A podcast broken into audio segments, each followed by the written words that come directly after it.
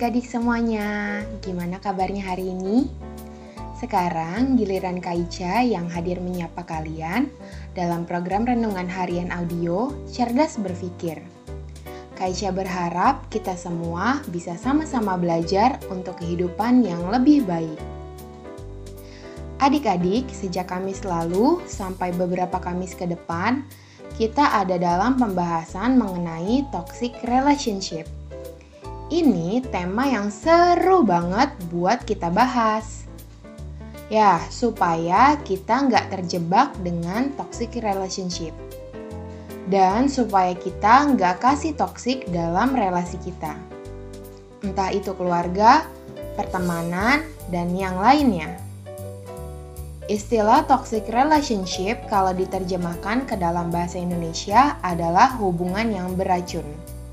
Maksudnya adalah hubungan yang bukan memberi dampak yang baik, tetapi malah memberi dampak yang buruk. Dampak buruk tersebut bukan hanya karena kita kena pengaruh kebiasaan atau sifat buruk, tapi dampak buruk bisa juga karena kita kena imbas dari kebiasaan buruk relasi kita atau kondisi gak lebih baik gara-gara sifat buruk relasi kita.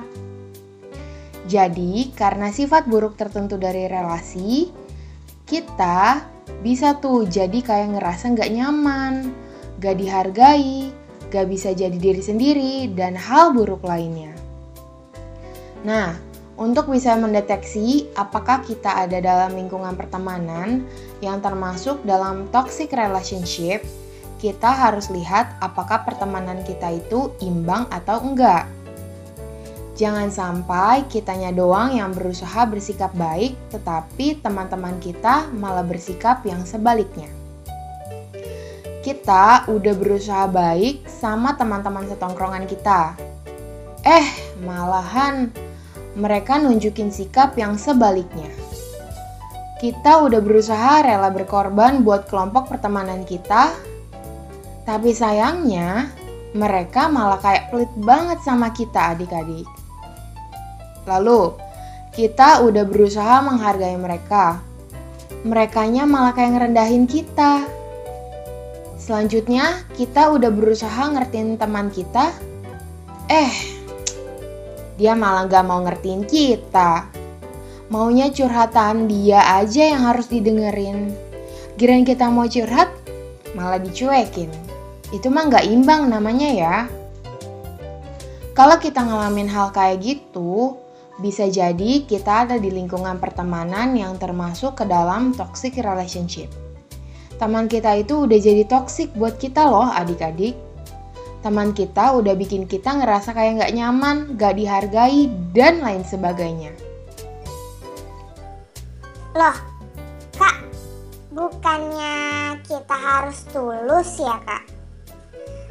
Artinya kita harus tetap bersikap baik walau orang lain gak bersikap baik sama kita kan? Hmm, ya memang sih. Cuma gini nih adik-adik. Kita ini bukan malaikat. Demi kondisi kita supaya lebih baik, kita juga harus memperhatikan diri kita. Rasa nyaman kita, rasa dihargai, diterima, dan didukung supaya jadi lebih baik. Lagi pula, yang namanya pertemanan harusnya ada kesalingan. Saling memberi dukungan, saling menghargai, saling pengertian, dan lain sebagainya. Pokoknya harus imbang deh. Kalau misalnya kita udah berusaha mengerti teman kita, tapi dia nggak berusaha mengerti kita, hmm, mungkin adik-adik harus pertimbangin lagi deh ya.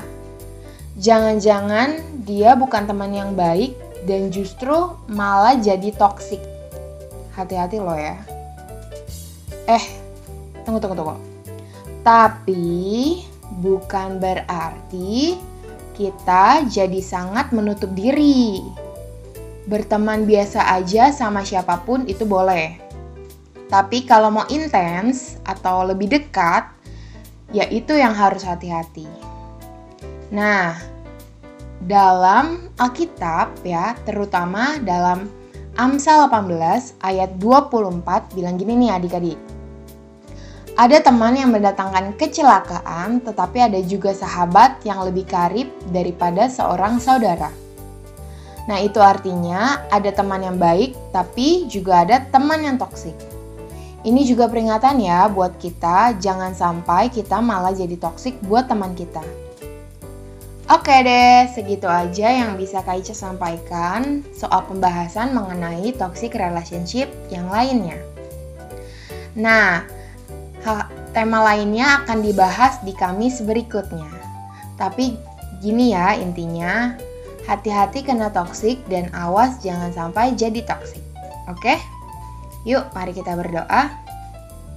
Bapak kami mengucap syukur kalau kami sudah eh, mendengarkan renungan Hari ini mengenai toxic relationship, dari renungan ini kami belajar untuk harus memilih dalam pergaulan ataupun pertemanan kami Bapak.